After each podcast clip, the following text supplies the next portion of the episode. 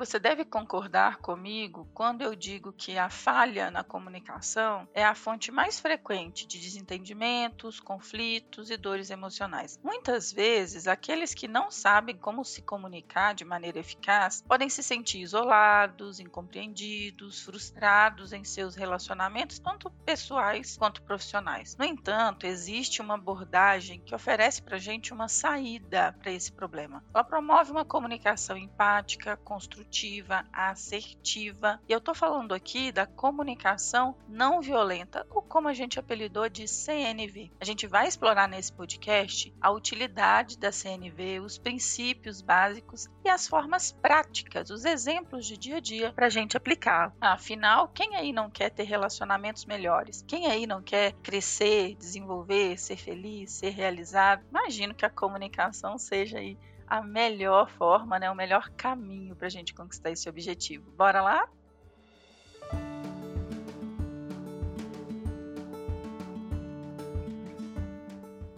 Olá, eu sou a Sheila, eu sou psicóloga, eu sou mentora de carreira, eu estou aqui para te ajudar a ter uma vida muito mais leve, realizada, feliz, desenvolvendo as competências e habilidades necessárias, socioemocionais, para que você consiga aí ter muito mais resultados na sua vida. Falando dessa ferramenta que eu particularmente gosto e respeito muito, no meu ponto de vista, a melhor ferramenta de comunicação já desenvolvida dentro da psicologia. Ela foi desenvolvida lá atrás, em 1960, por um psicólogo chamado Marshall Rosenberg. Esse cara, cá entre nós, o cara era foda. Ele foi contratado para mediar conflitos de guerra.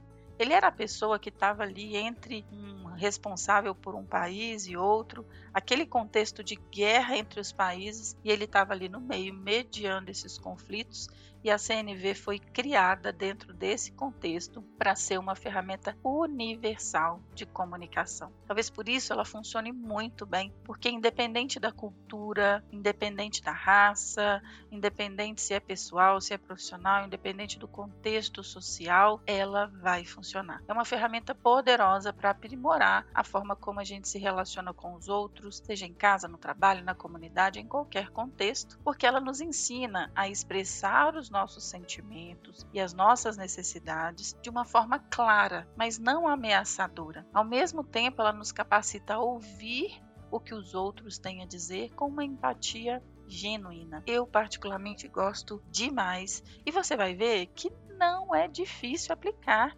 É uma questão de prática, e o autor ele separa essa prática em 4 princípios essenciais para a gente se comunicar e para a gente interagir com as pessoas. O primeiro princípio envolve a habilidade de observar objetivamente o que está acontecendo em uma situação, porém sem fazer julgamentos, sem fazer críticas precipitadas.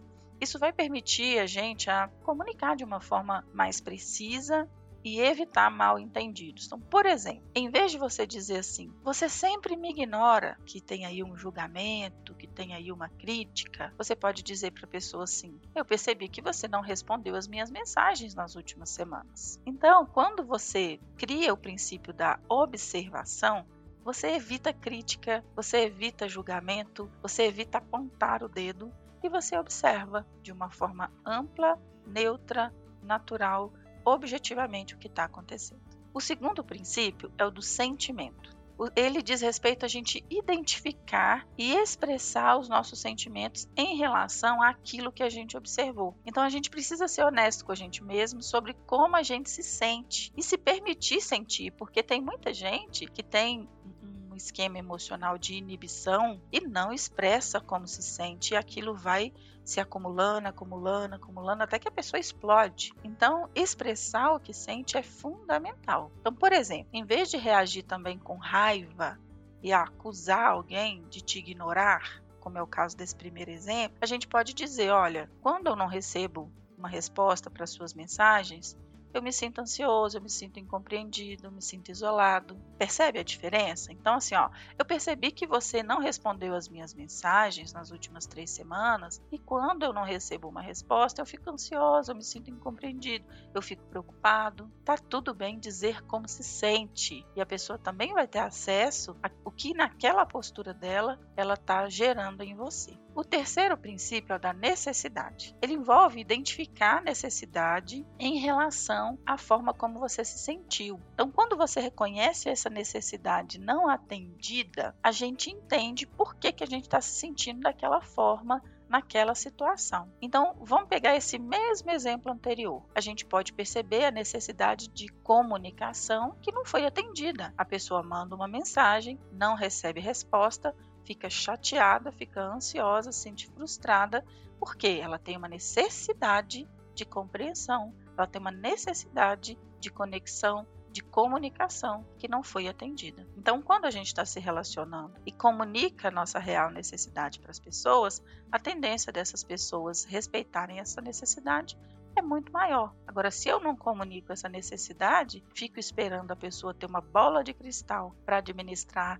e adivinhar o que eu preciso, vai dar ruim no meio do caminho. O quarto princípio é o princípio do pedido. O que funciona? Como funciona? A gente formula um pedido claro e específico para satisfazer as necessidades e os sentimentos que já foram observados. Então, esses pedidos eles precisam ser claros, práticos, objetivos, positivos e viáveis também. A gente não vai ficar pedindo para as pessoas coisas que não têm nada a ver, né? Então, vamos pegar esse mesmo exemplo anterior. A gente pode fazer assim, você poderia me informar se você está ocupado, se você está viajando, se você está sem celular, ou o que está acontecendo que está te impedindo de responder as minhas mensagens. Percebe que esse é um pedido claro? Então, vamos revisar, né?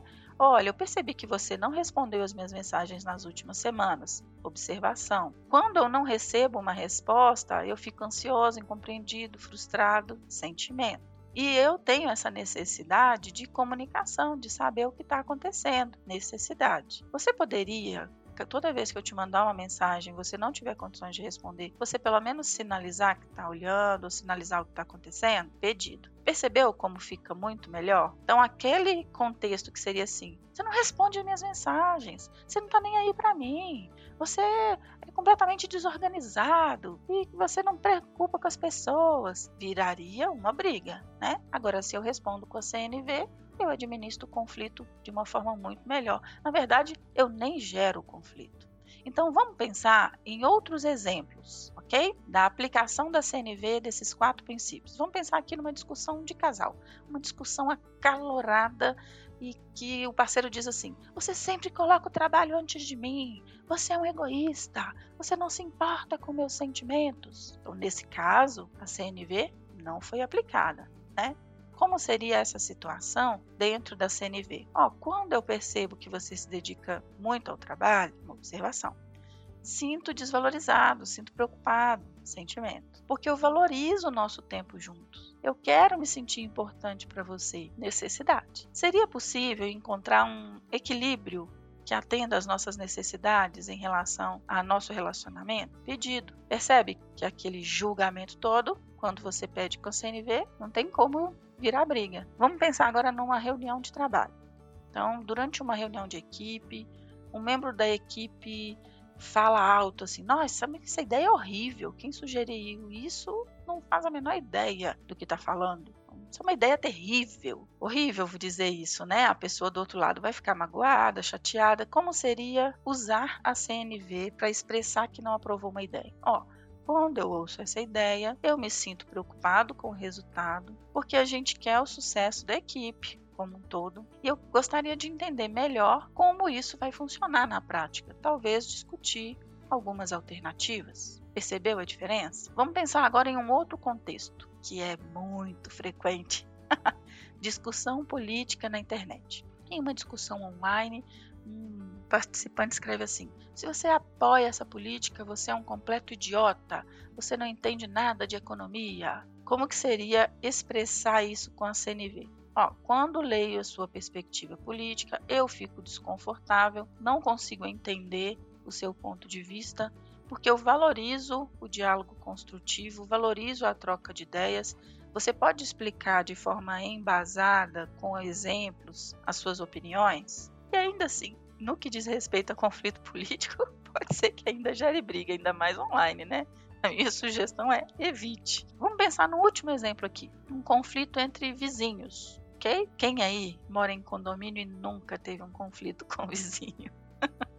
Vamos pensar no barulho, ok? Então pense assim, um contexto de festa, de barulho, o vizinho lá num contexto que você não está gostando, pode brigar, chegar lá, bater na porta do vizinho, dizer, ó, você é o pior vizinho que tem, seu comportamento é inaceitável. Isso vai acontecer o quê? Vai virar uma briga de vizinho, não é assim? Vizinho, trânsito, acontece muito, né? Como que seria expressar isso com a CNV? Olha, quando o som da sua festa está muito alto até tarde, isso me incomoda, incomoda a minha família, dificulta para os meus filhos dormirem e eu me sinto mal com isso. Porque eu desejo um ambiente tranquilo para descansar à noite, é isso que a minha família precisa, então seria possível você diminuir o volume após um certo horário? Então a gente tem aí um pedido claro, né? Então essas habilidades para se comunicar são hoje as mais demandadas em todos os cenários da nossa vida. Esses exemplos que eu dei aqui, eles mostram como a CNV pode transformar conflitos e conversas difíceis em oportunidades de comunicação eficaz, respeitosa, assertiva, empática, permitindo que as necessidades das pessoas sejam reconhecidas e sejam atendidas. Desenvolver esses pontos com certeza vai tornar você uma pessoa muito mais leve, realizada, feliz, mas eu tenho que te alertar. Na maioria das vezes a gente não consegue seguir o passo a passo da CNV por uma questão de ter os rompantes emocionais, a raiva, o estresse, a frustração, a chateação. Quando a gente se sente desrespeitado, a gente perde o jogo da comunicação. Então, se você deseja desenvolver um equilíbrio emocional adequado, um nível de autoconhecimento que te permita saber se expressar, entender suas necessidades, colocar suas necessidades nas relações, procure ajuda, procure a terapia. Nenhum desses princípios, por mais básicos e simples que seja, é possível de ser aplicado se você não consegue expressar o que sente, se você não consegue falar da sua necessidade, se você não consegue fazer pedidos e impor, né, aquilo que você precisa que seja feito. Então, olha, tem aí uma necessidade emocional